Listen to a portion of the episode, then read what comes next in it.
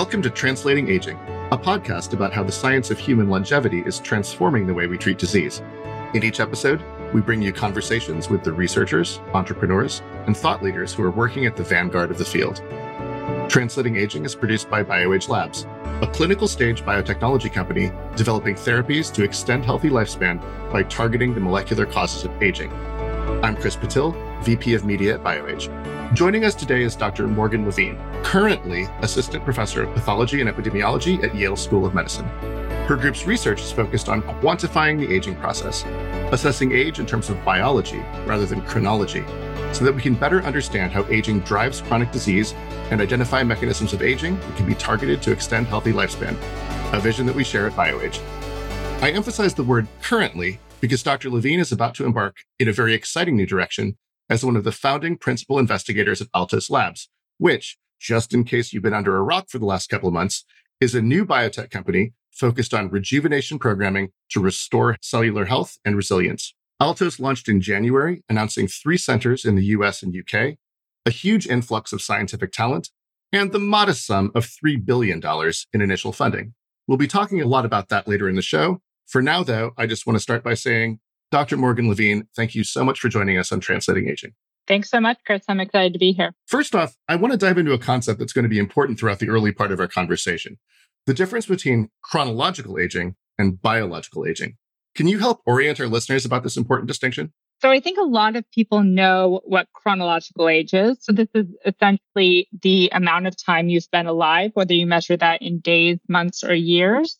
But I think what a lot of people outside of the field are less familiar with is this idea of biological age. And this really came about because people always knew that age measured in chronological time was the biggest risk factor for most diseases. But what we actually know is that it's not necessarily this amount of chronological time, but it's just because that correlates with the thing we call biological age. And biological age is a little hard to define. It's not a specific thing per se, but the way I like to think of it is just kind of the divergence of systems. So whether it's a whole person or an organ away from some optimal state. And there are a lot of explanations why this occurs.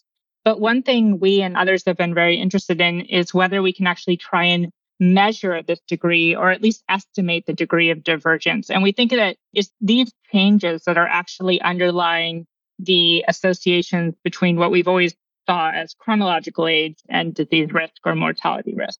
Your research group has devoted a great deal of energy to developing epigenetic clocks as a way of quantifying biological age. How do these work? And maybe you could begin by saying a few quick words about what the epigenome is, and then tell us about how you could build an aging clock based on measuring it. So there's a lot of ways that you can quantify biological age, and people argue about what types of data you should use.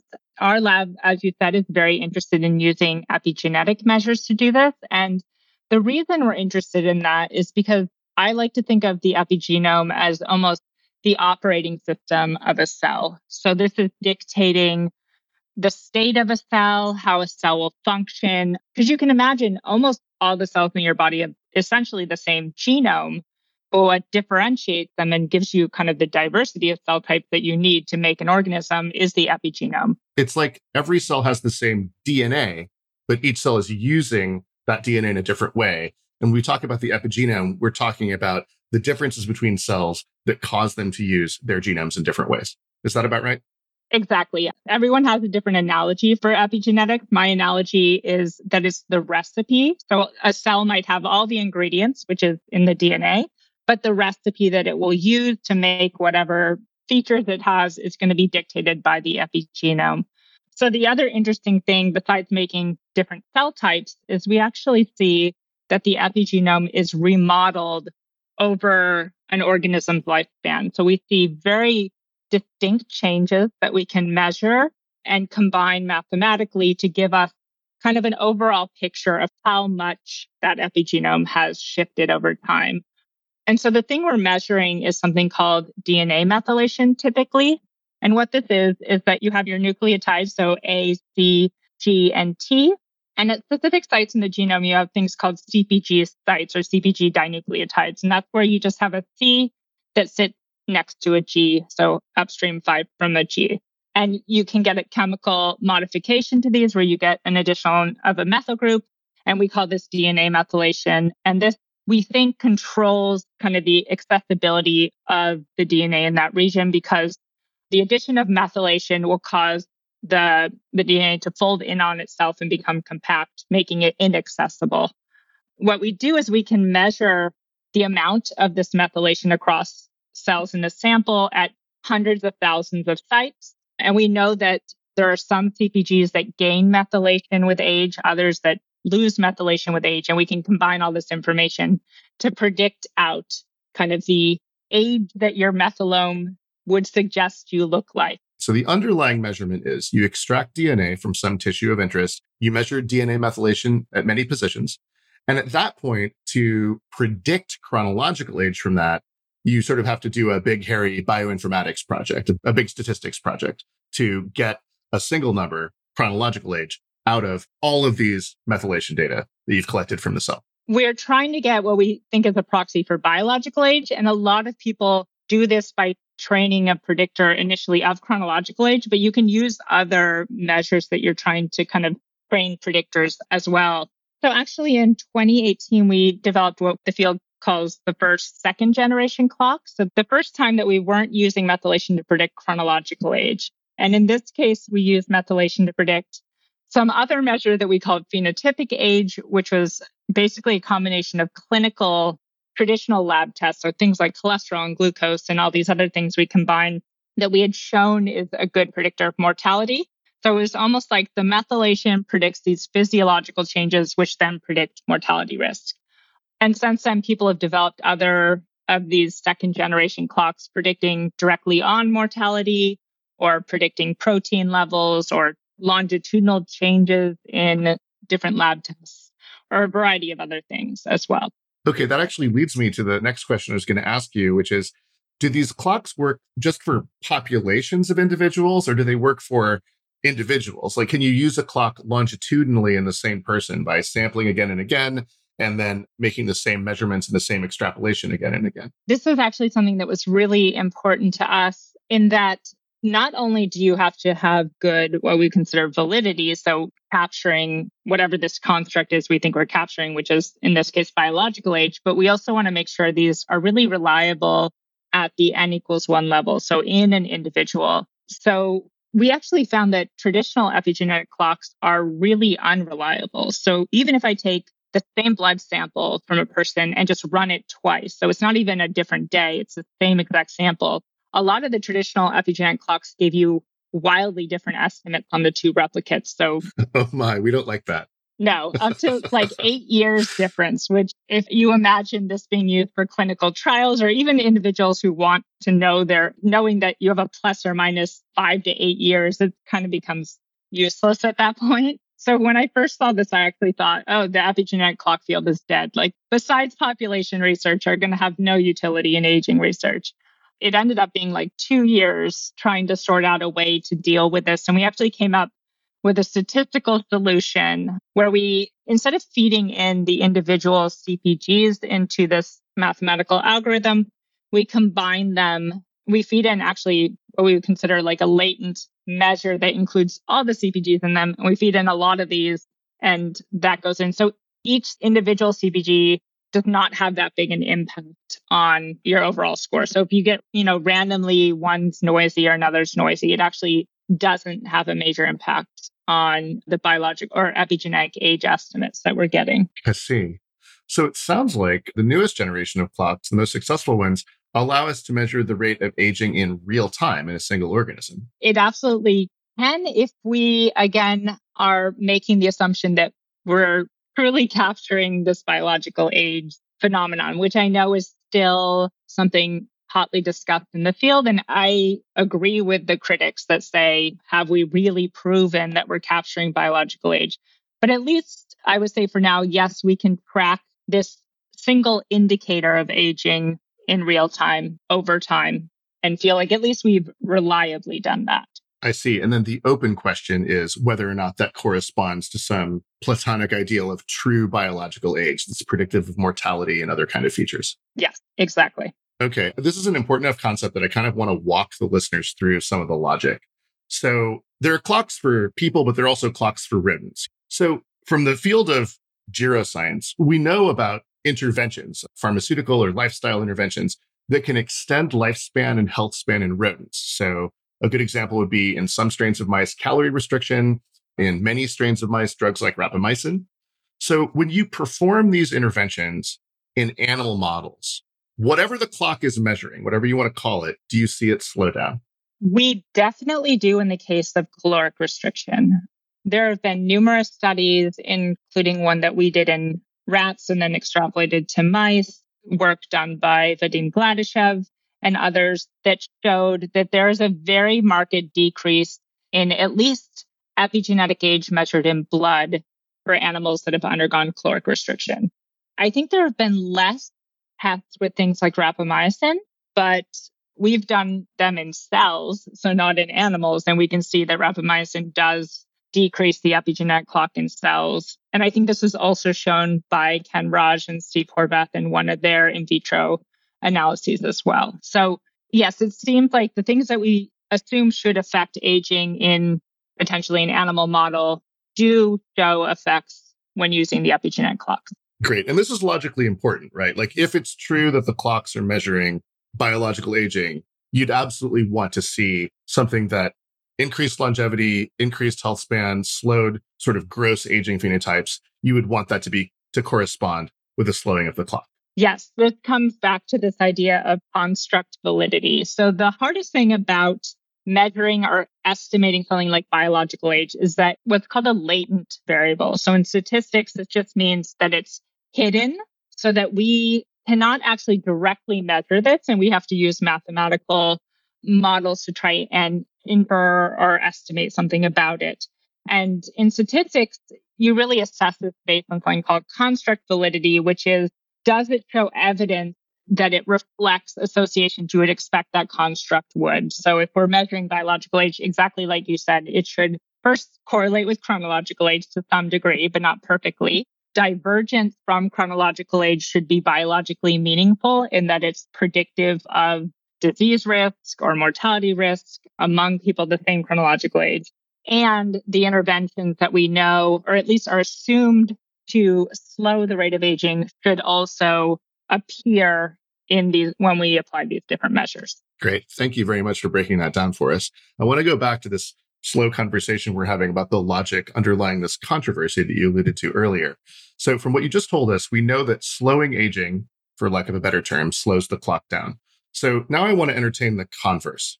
Suppose that we had some intervention whose effect on longevity and health span we didn't know, new compound or something we just discovered, and we give it to an animal and it slowed the clock in a longitudinal series of measurements.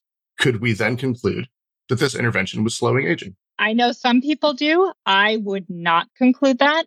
I would just take that as evidence uh, that this compound should probably be followed up in a more extensive, whether it's a lifespan study or some other outcomes that you would expect. We have not actually proven that slowing or at least decreasing epigenetic age is directly a sign that you've decreased biological age. And I can actually think of a number of instances where that would not be the case. So, one thing that we've been really interested in is again, the way these measures are constructed is that they're composites that have input from lots of different types of methylation changes. And even though the whole score is predictive of these or mortality, we don't know if it's shared across every single variable that goes into this. So if you could imagine, let's say there's five things feeding into it, and maybe three of them are actually what's responsible for the signal in terms of predicting mortality or disease. But there's two that aren't. And there's something that just ends up in the model because the models aren't perfect.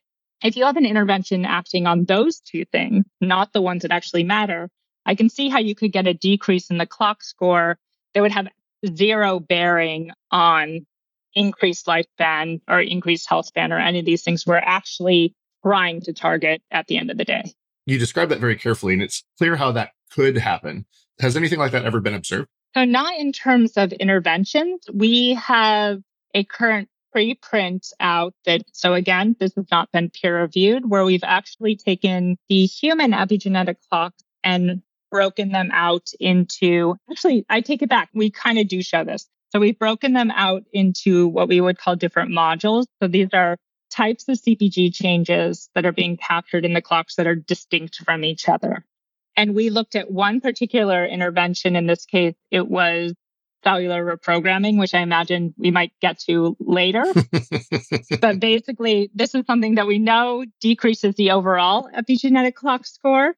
And what we found is that it's really acting on just a few of these modules. So we find like three modules are reset and the rest either stay the same or some increase. And then we've gone and looked at which of the modules matter for predicting mortality. In that case, luckily, the one that was the most reset also was the best predictor, but there could be definitely cases where that would not occur. And then you could draw conclusions on whether you expect that reset to actually translate into something meaningful in terms of lifespan or health span. I see. And really, the gold standard here is, as you said, if you made the observation that you had an intervention that slowed one or more modules of an epigenetic clock, you would then have to follow up with experiments. You think of it as a lead generator. Exactly. But you'd have to do experiments to then measure the biology of interest. And at that point, you could say, hey, my clock helped me find something that was a novel intervention that extends health span. But just the fact of the clock slowing alone is not enough to make that conclusion. Yes. At least, and uh, you were very generous. You said, you know, it's a controversy. You fall on one side of it. I happen to share your view. I just wanted to kind of, well, you know, it's just you and me here in the room with our listeners. So, you know, we get to draw the conclusions we want to draw. And uh, I think those seem very logically sound for the moment. All right. I want to change gears a little bit and talk about practical stuff. What are the near term applications of clocks in terms of human health, especially as it regards aging and longevity? How are these useful? There's a lot of people who speculated on how these should be applied. You know, people are using them in terms of the consumer market to allow individuals to track their epigenetic age, which again, I am fine with. I've actually collaborated with some of these people. I think it just needs to be put out there with the kind of asterisks that we cannot say that we are perfectly measuring age. And if you did some lifestyle change and saw a decrease, we can't tell you that that is truly going to be reflected in your future health. I think that's the hope. I don't see tons of danger in this, in that you're giving people more insights into their biology that they wouldn't already have. And again, as long as they recognize and acknowledge that this is not a perfect measure, it's probably okay.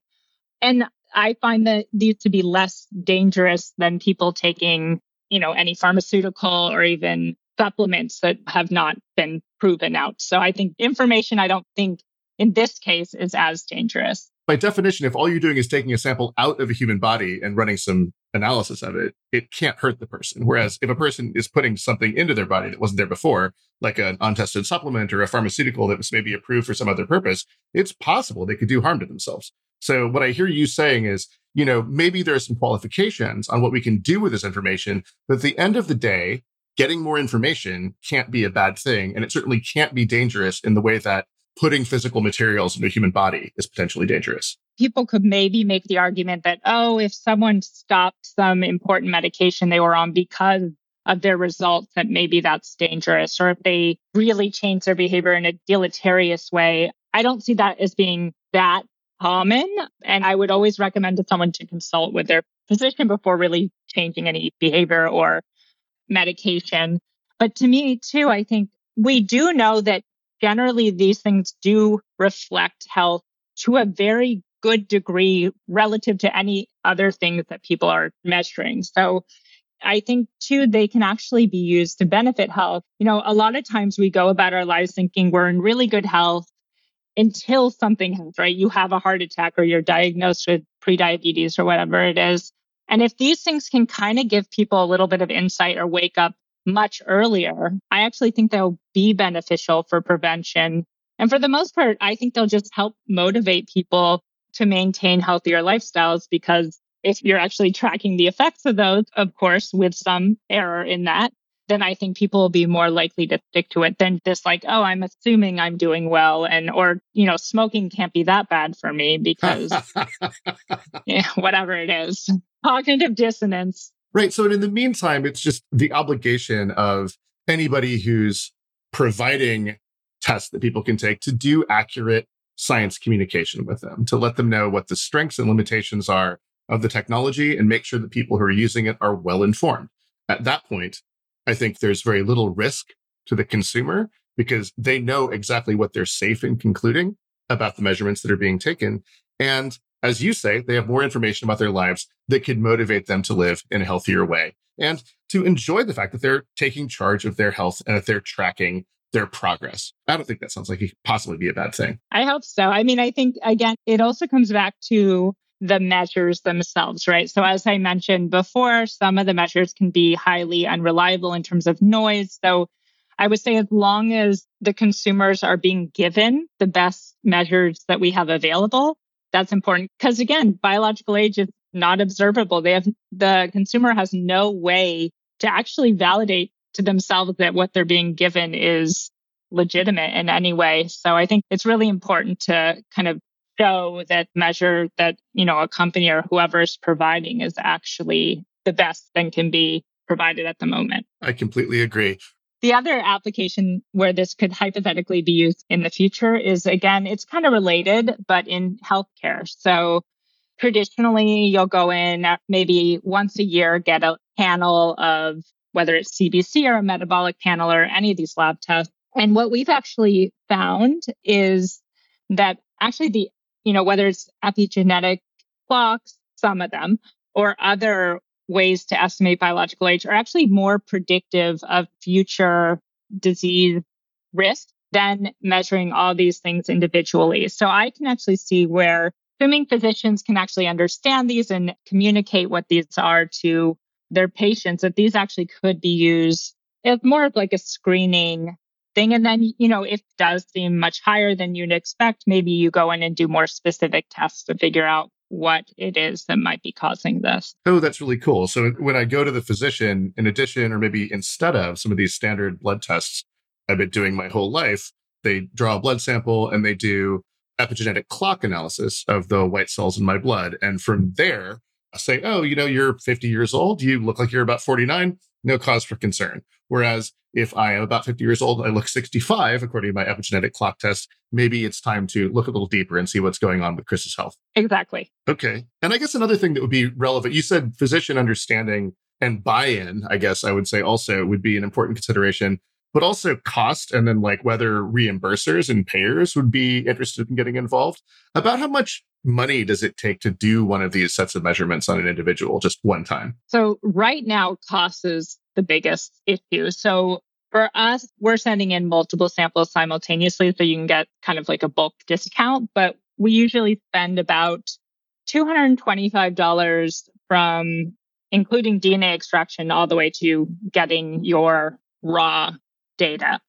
That it's actually, if you look at all the clinical lab tests that would be done. So if you were to go to a Quest and get kind of the entire panel, it's actually fairly on par with that. But I think there is potential for the cost to come down in the future. And I'm really excited about some of the stuff I've seen in people working on doing that. The thing is just, can we decrease the cost without losing the reliability and validity that I keep coming back to? And I think there are going to be ways to do that in the future. And not to sound like Elizabeth Holmes and Theranos, but the cool thing is you just need a single test. So I don't need three vials of blood for three different tests. You can hypothetically do it from saliva. And so again, we make all of our algorithms public. So I'm not hiding that these are actually working. But yeah, I think there is potential in the future to actually get lots of information from a very simple test. I agree. And honestly, $225 compared to if you look at the breakdown of costs from like a routine physical checkup, the tests are actually pretty expensive. That's not that much money. DNA sequencing related technology becomes cheaper with time, basically exponentially. So I think that it's very likely that the cost of this could go down pretty rapidly in the future. It's exciting news for the future of healthcare if it could be applied in the way that you're describing. I love the clocks conversation. I think we could fill a whole show with it.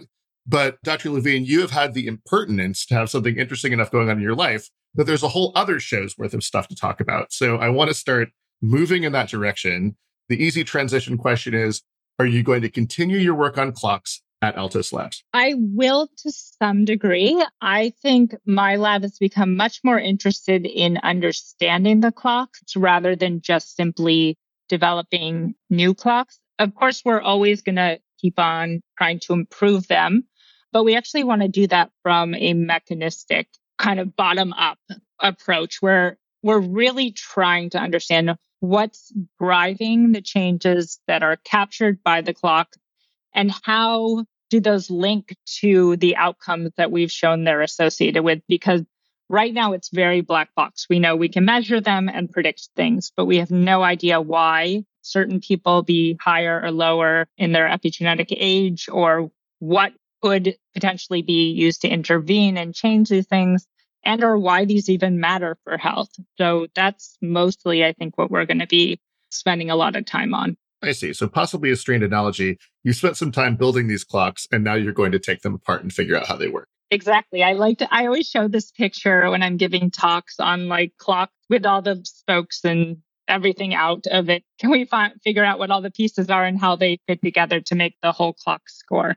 That's really cool. Do you have any idea what's going on? Like when you said you were looking for the mechanisms that drive these things, are there some interesting going theories or are you really just starting from ground zero? So again, this comes back to this idea that we don't think that there is a single type of epigenetic age change. And really there are different kind of what we call modules. Some people might call domains of epigenetic aging that are being captured by the clocks. So initially what we've done is just to kind of group all the CPG variables that are in the clocks into these modules. And in doing that, we figured out which ones seem to be the most important in terms of responsive to different perturbations you can do in cell culture. And we're starting to link it to more maybe functionally relevant or other types of epigenetic changes to understand what these are actually capturing in terms of regulating transcription or whatever it may be. Gotcha. So that's a, one of the first directions which you're going to move after you move yourself to Altos. Yep. Continuing to do that and figure out what's in there.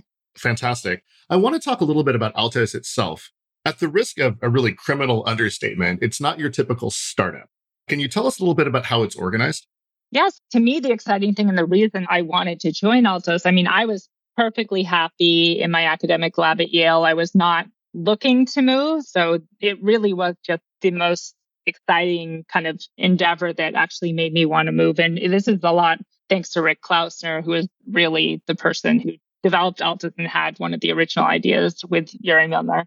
And the way I think of it it's really taking the best of academia and the best of industry and trying to meld that together. So most of the people, if you look at the Altos website, you'll notice are coming from academia. So these are people who really value the academic freedom that come from being in an academic institution. So the ability to do basic science and just ask interesting questions. And that is really something that I think is going to be attempted to continue at Altos. But we also know that there are drawbacks in academia. So academia moves much slower. You write a grant, and if you're lucky and you actually get that grant, it takes a whole year before you can even start working on that. And by that time, your lab or the field has moved. So just the ability to quickly adapt and ask the really exciting questions and then also just work in this what we're hoping is going to be just a hyper collaborative environment where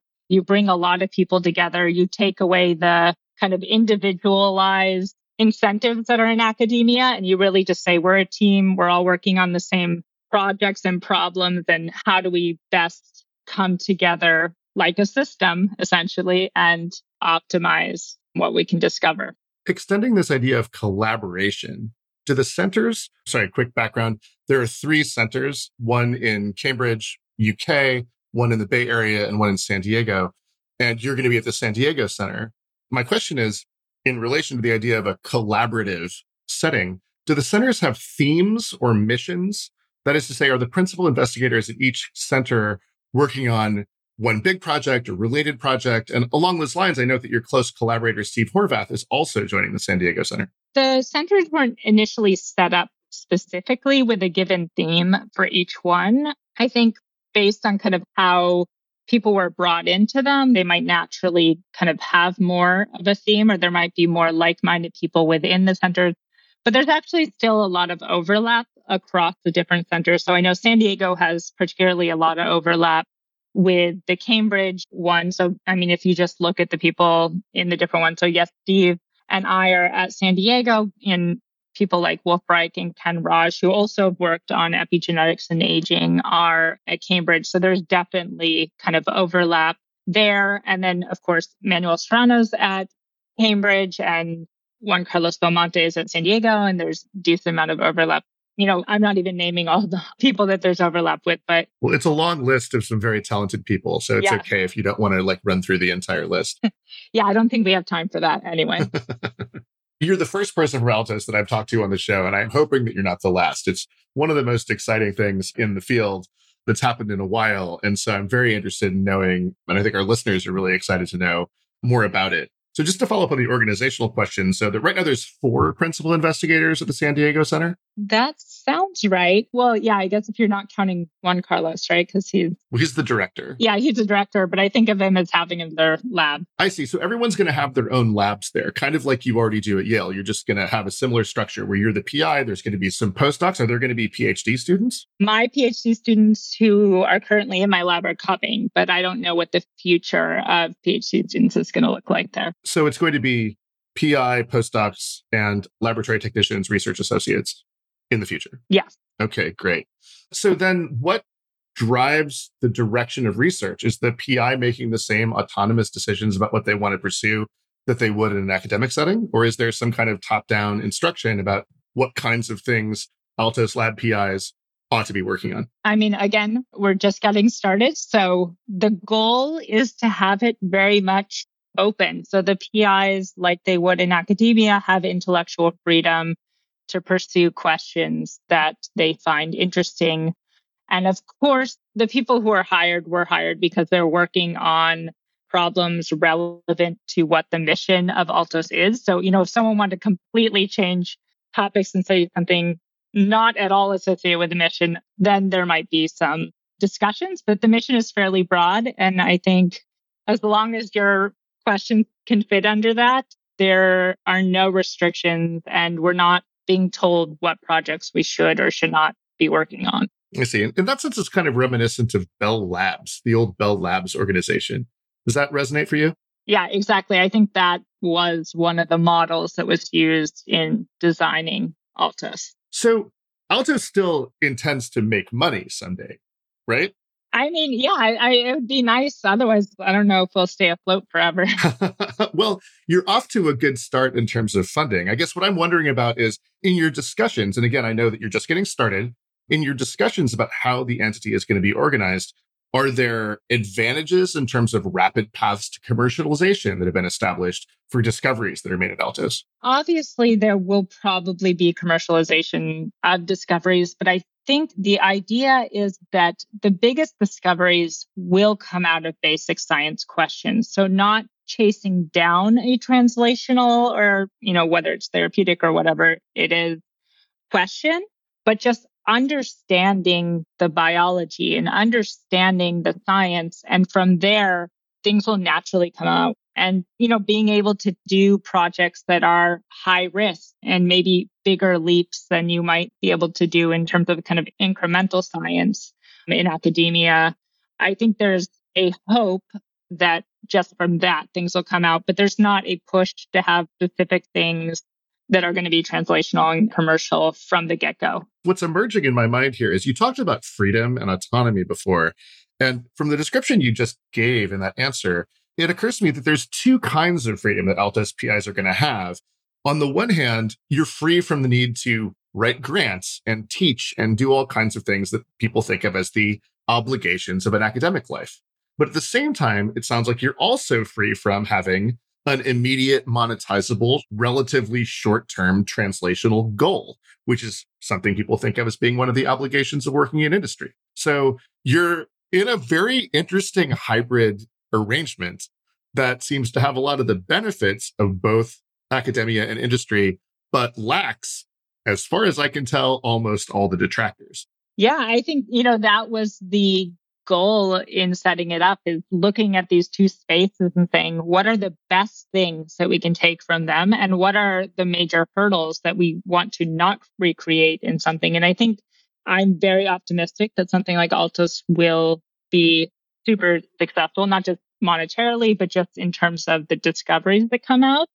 I do think that this could really be a paradigm shift for how industry jobs or even inform academia how these different jobs should actually look in the future. So that's my hope. We'll see what happens.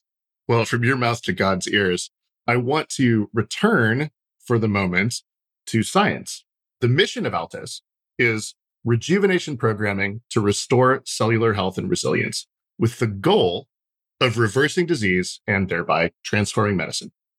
How will Morgan Levine's labs work there advance that goal? So again, I think a lot of what we're interested in is first off, can we quantify health or even understand what health, whether we're talking in a cell, in a system, in an organism is? And then what are the rules that either move a system away from that or potentially take a system back towards that state?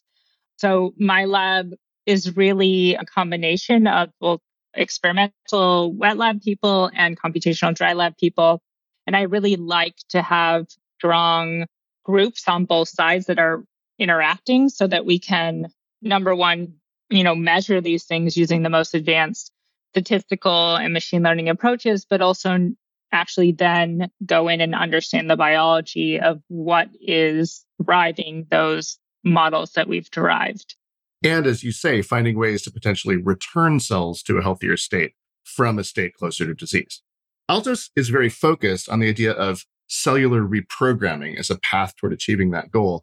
Can you just quickly describe what cellular reprogramming is for our listeners who might not be familiar? Yes, although I will say that Altos specifically is not using reprogramming in its mission statement. It's using, it's switched this to programming with the idea that we aren't solely quote, married to the initial kind of cellular reprogramming technology.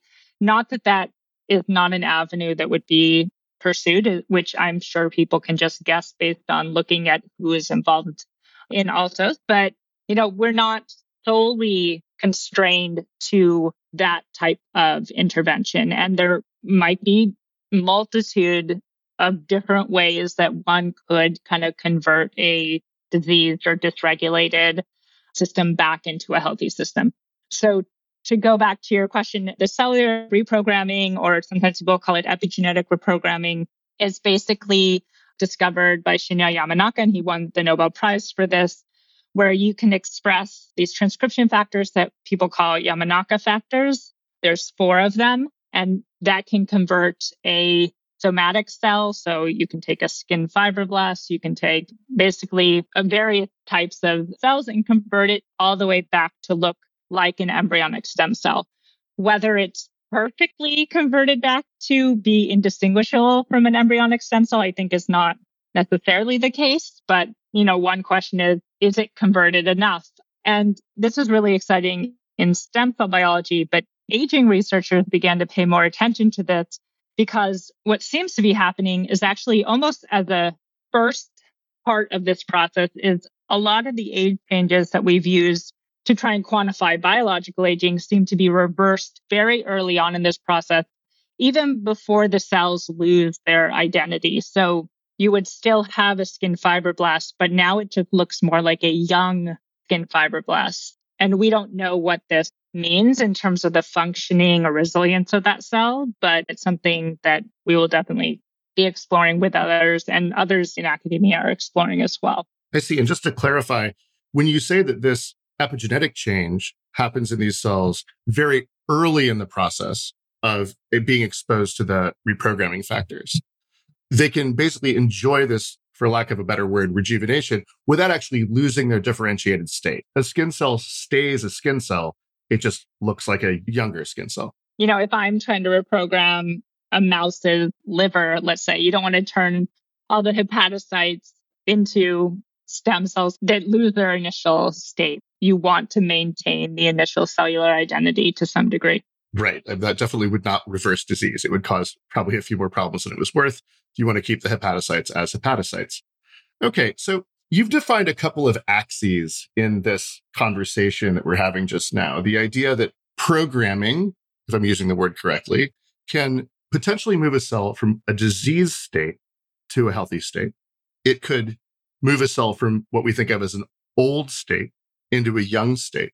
Are those two different axes or are they parallel? The way I would think about them is that they are correlated. So back in statistics, they're not orthogonal, which means they're completely uncorrelated.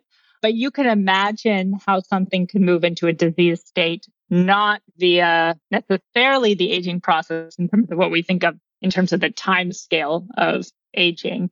I mean, genetic diseases can cause cells or organisms to have a less healthy or less optimal state that has nothing to do with aging. And actually, some of the interesting things in the early aging reprogramming work was that these were done in these LAKI mice, which are a progerian model that somehow enabled these mice to overcome this deleterious genotype that they had. So yeah, you can, I think, whether health slash disease is not necessarily perfectly correlated with young slash old. All right. That actually helps me understand and to some extent predict the answer to the next question I'm going to ask you. I'm going to read you a quote. I'm not going to say the name of the person who said this. And I just want to hear what you have to say about this idea in reference to Altos Labs. We're not an aging company. We're certainly not a longevity company. We're a disease reversal company by programming cells in a variety of ways to have more optimal resilience. What do you think about that? I mean, I completely agree with it. I think saying we just work on aging or just work on longevity is really constraining us to some degree, even though aging has huge effects on most of the diseases that, you know, people actually work on. It's not the only cause of disease. And I think the other thing, you know, even though we say, oh, we work on aging, we work in the field of aging, aging is not you know, again, it's this latent thing. It's not a real, you know, what is that actually? Is it like your last question? Is it different from kind of the spectrum of health to disease? And I like to think of it as it's one thing that can move someone or a cell across that spectrum, but it's certainly not the only thing. I mean, we can even look at this in terms of COVID over the last year. You can see how an infection can in a very short amount of time, so not over an aging kind of time frame, move someone from a more healthy state to a less healthy state. I like to think of this again, I love analogies, so I always use them as the sandcastle on the beach. You can have it slowly kind of erode. You could also have a huge wave or a toddler someone just come and topple it over. And so I think that's the analogy I use for, you know, when it's perfectly formed, it's the healthy state kind of everything's where it should be to optimally function. But there's a number of things that can move it away from that optimal, ideal configuration. I think that's lovely. We also like analogies here at Translating Aging. We're coming to the end of our time. And one of the things I like to do at the end of interviews is just kind of open the floor and invite you to do some blue sky thinking. I can prime you or prompt you with a question, but I really just want you to be free for a moment. In five years or 10 years, imagine that you say, I have had a great success at Altos Lab. This effort has been enormously valuable. What does that look like? What does success look like?